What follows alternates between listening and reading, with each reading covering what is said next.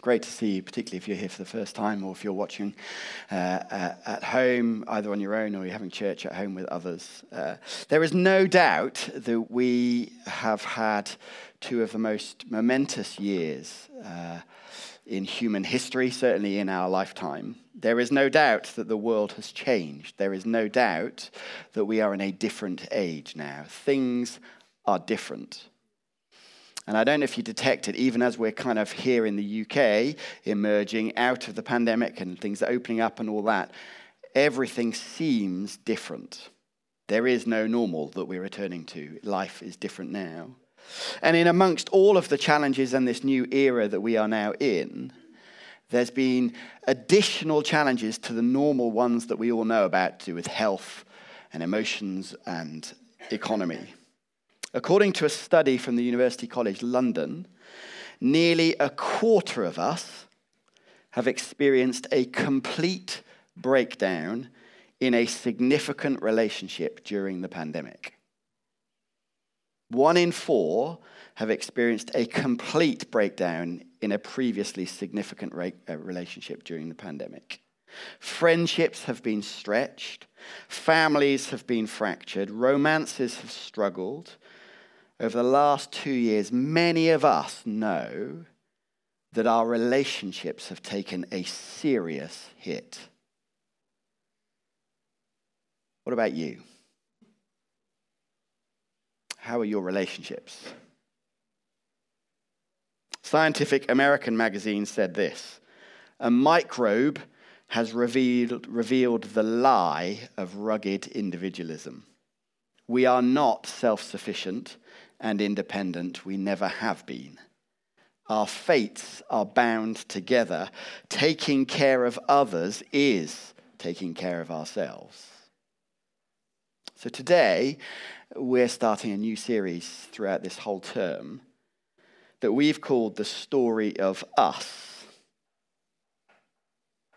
in which we're going to ask each other and ourselves before God what does it look like to bring life to our relationships, those most significant relationships that we have. Go along with the series. Use the resources on the blog, the questions to unpack further in your groups on your own. These are some of the issues that we're going to be looking at. We're going to be looking at friendship in an age of romance where perhaps we've undervalued the importance of friendship because it's all about finding the one. We're looking at disappointment in an age of longing when life isn't what you hoped it would be. And then on the 15th of May, we've got our tally ho gathering. And then on the 22nd of May, we're going to be looking at a marriage in an age of obsession.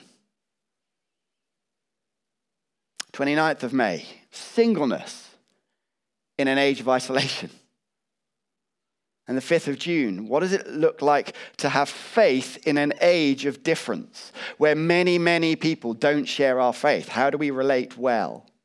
12th of June, our next tally ho gathering. Then the 19th of June, what does it look like to live a life of legacy in an age of the immediate, where actually the greatest impact we can have with our lives is decades after us?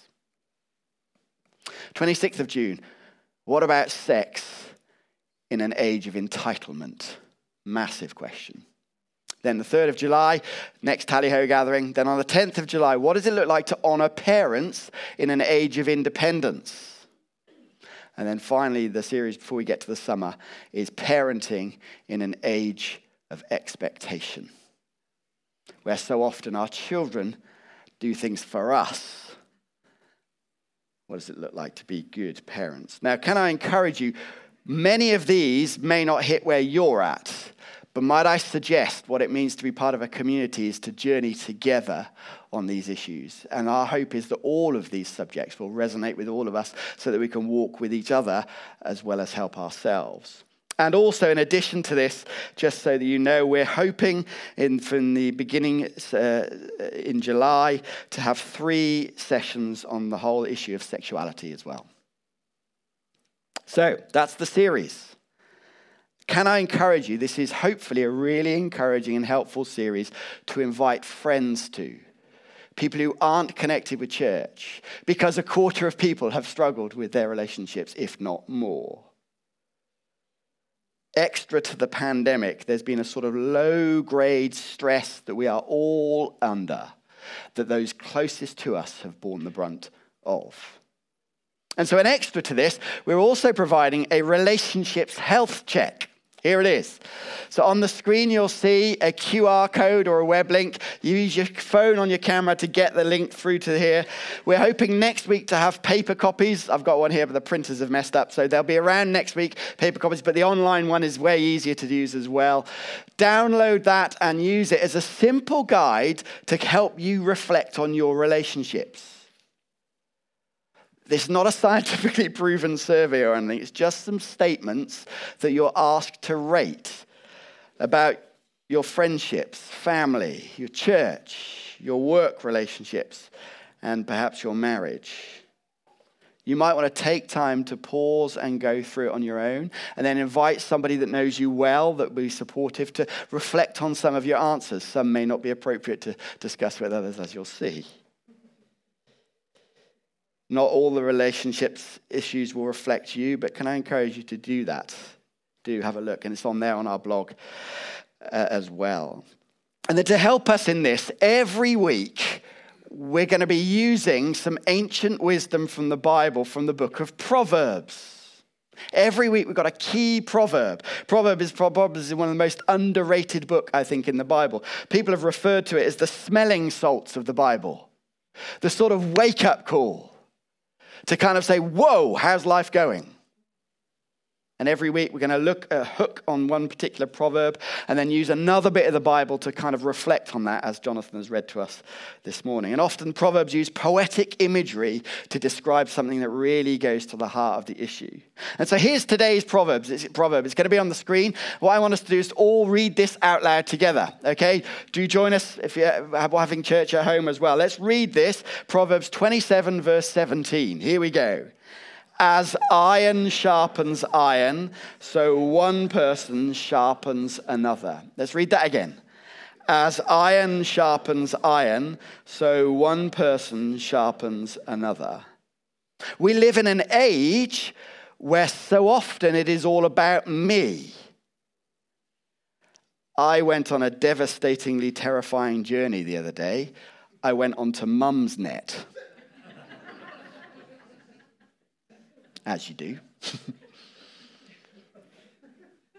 and looking for advice about relationships. And what was interesting was how much advice was simply be a variant of if you're not getting what you want, move on, life's too short. The pandemic has shown us something that has always been true. We need each other. Our lives, our lives, are defined by our relationships. Iron sharpens iron. And so, spending time investing in our relationships is arguably the most important thing we can do. And the Bible has some surprisingly hopeful things to say to us. We need each other to grow. And have you ever been in a butcher butchers where they've been sharpening their knives. You know, they've got the big long steels, and they do that thing that looks terrifying. They go like this, and it looks really quite amazing how quickly they do it. Iron sharpening iron. A knife, I am told, is far more dangerous when it is blunt. Top chefs will tell you that a blunt knife is a deadly knife. Why? Because you have to use more force is more likely to slip, and therefore you're more likely to cut yourself. Whereas a sharp knife, you put it on some food, chops through, brilliant. Does what a knife should do. And friends, this proverb reveals to us that our relationships, we need them to help us fulfill our purpose to be the people that God calls us to be. You need this room of people. You at home need the people that you're in amongst all those close relationships that we all have. We need each other even when it's sometimes rocky. Iron sharpens iron. And so our relationships may need a bit of refresh as we emerge out of this pandemic. That's what this series is about. And the reading that Jonathan read to us from Romans 12 unpacks a little bit, I think, of some of those reflections from Proverbs. What does it look like to have life giving relationships? And we're simply going to run through very briefly in 10 minutes six key things from the book of Romans, that passage. Six signs of a life giving relationship. Now, as we get into this, I just want to say something by way of important reminder. I'm very aware that some relationships are very, very what you could call toxic, abusive, abusive, damaging. If that is you, can I encourage you, if you've not already done so, to speak to someone who you know really cares and really knows you very well? You may need some very specific help. And the, the, stuff that we're going to be going through through this series, there may be some really helpful stuff, but there will be some stuff that you need to kind of just park for another time because you're, what you're navigating at the moment is different. But these six things, I think, are general things that will inform some of what we'll be looking at throughout this series. Signs of a life giving relationship. Here's the first one life giving relationship is with people who are willing to take second place. In a culture of me, in which so many of us have been involved in battles to win our rights, many of those rights are wonderful and so important. But the temptation can therefore be to adopt a sort of sense of entitlement. I get what I want. But Paul says diff- these words in Romans chapter 12 Love must be sincere. Hate what's evil, cling to what's good, be devoted to one another in love, honor one another above yourself. Be willing to take second place. That word sincere, love must be sincere. Other versions say without hypocrisy or genuine love summarized in a devotion to put the other one higher than yourself, willing to take second place. There weren't many voices on Mumsnet that said something like that.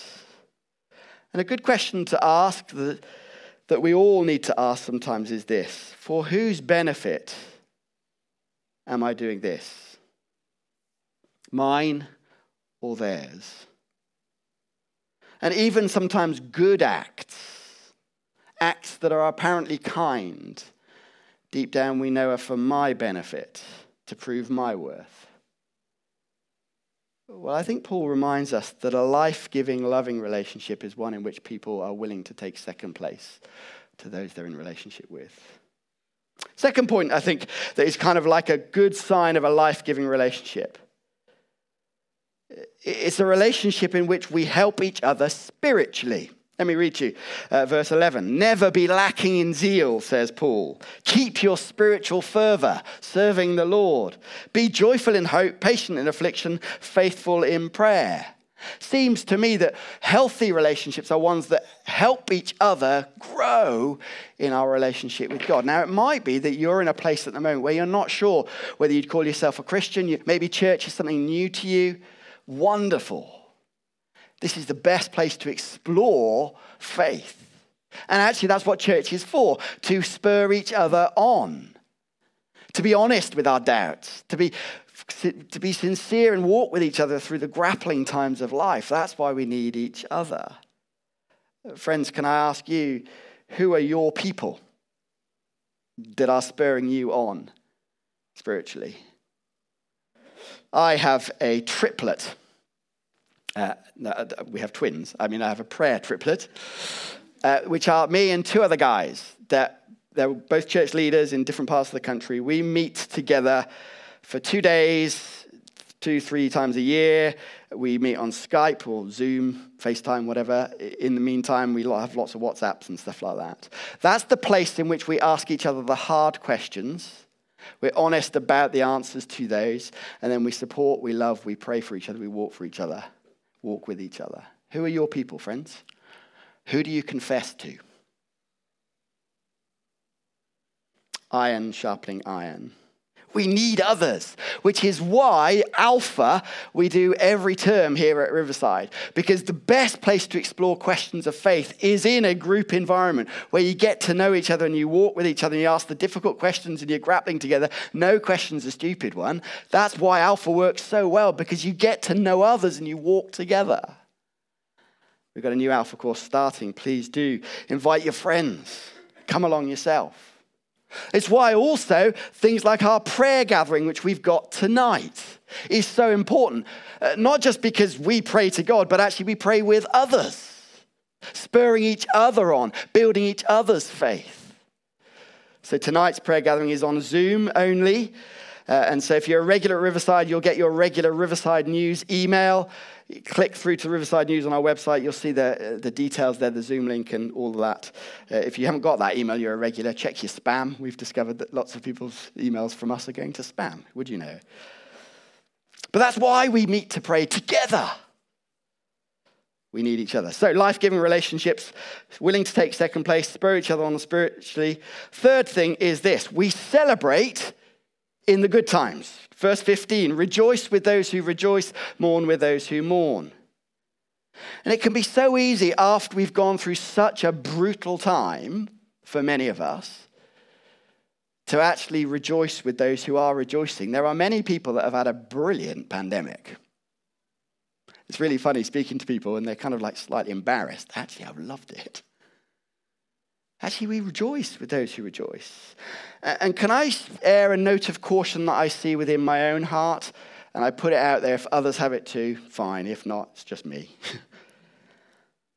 if your default reaction is to downplay, be jealous of, draw attention to your hardship, they're cautionary signs.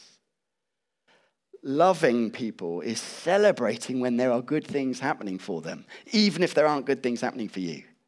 Rejoice with those who rejoice. And sometimes to do that very thing is a sacrificial act of love and life giving. Jesus was known as the party person. May we be too.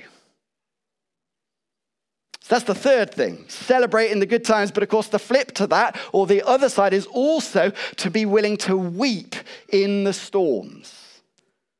Rejoice with those who rejoice, mourn with those who mourn.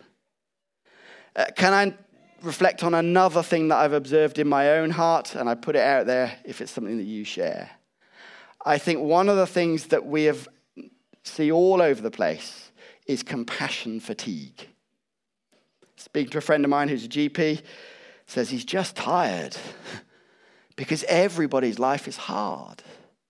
And it can be easy, therefore, to slightly distance ourselves because we're exhausted of hearing so many people going through stuff when we're going through stuff too. Maybe one of the greatest life giving acts in your relationship is to sit with someone and say, Can I just listen to what you've got going on? And then weeping with them. The next thing is this as we come to our last two. Life giving relationships are ones in which there is no place for revenge. Verse 17 Do not repay anyone evil for evil. Be careful to do what's right in the eyes of everyone. If it's possible, as far as it depends on you, live at peace with everyone. Do not take revenge, my dear friends, but leave room for God's wrath. Now, I think so often we, for some people, are like the kind of, well, God's going to get you type people. I don't think that's what Paul's saying. What Paul is saying is, because God sees everything and knows everything, therefore you can leave it to God. Don't take it on yourself. Which is why, sadly, so often those people who emphasize God's wrath seem to be just nasty people.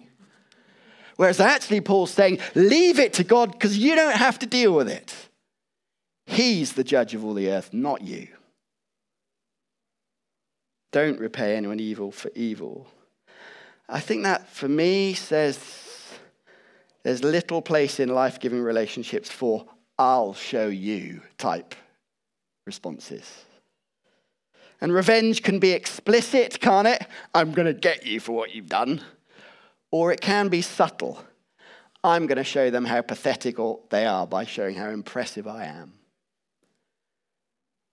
No place for revenge in life giving relationships. And the final one is this interestingly. How then, when we're facing difficulty or perhaps even wrongdoing in our relationships where we feel wronged? Well, Paul says we respond by repaying wrong with good. Let me read you again, verse 20. On the contrary, Paul says, if your enemy is hungry, feed him. If he's thirsty, give him something to drink.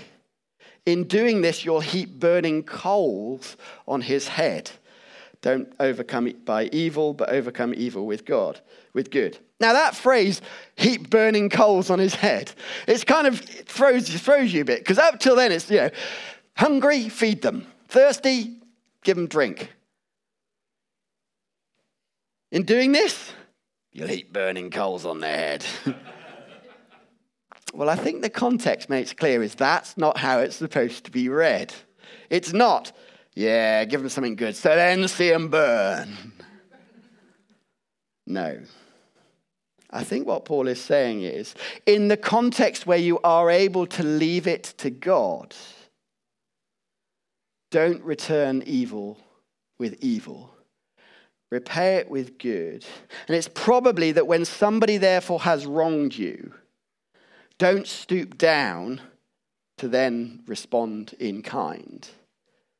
Bless, because in that blessing, it may be that sometimes then they'll be so shocked with your grace and compassion and kindness, even to enemies, that then reminds them of how they then need to change. Sometimes, if we react with contempt, it justifies their contempt for us. But actually, when we meet with genuine goodness, it points to something way beyond you. Now, friends, I know that none of us do these all the time. We all need help. We all need hope. That's what this series is about. And as we come to our Savior, we see someone who was willing to take second place. Not my will, but yours be done. We see someone who sees somebody with a physical need and says that your spiritual need, forgiveness, is met. We have a Savior who was willing to talk about parties and about the angels rejoicing about one person who comes home.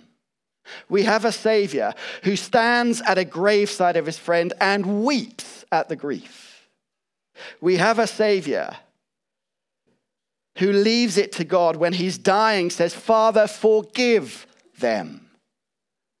And we have a Savior who turns to one betrayer and stoops to wash his feet, and turns to another betrayer and restores him and says, You are going to build my church. It's in Christ we see what life giving relationships are like. And we find the grace that changes us to live lives that bless others.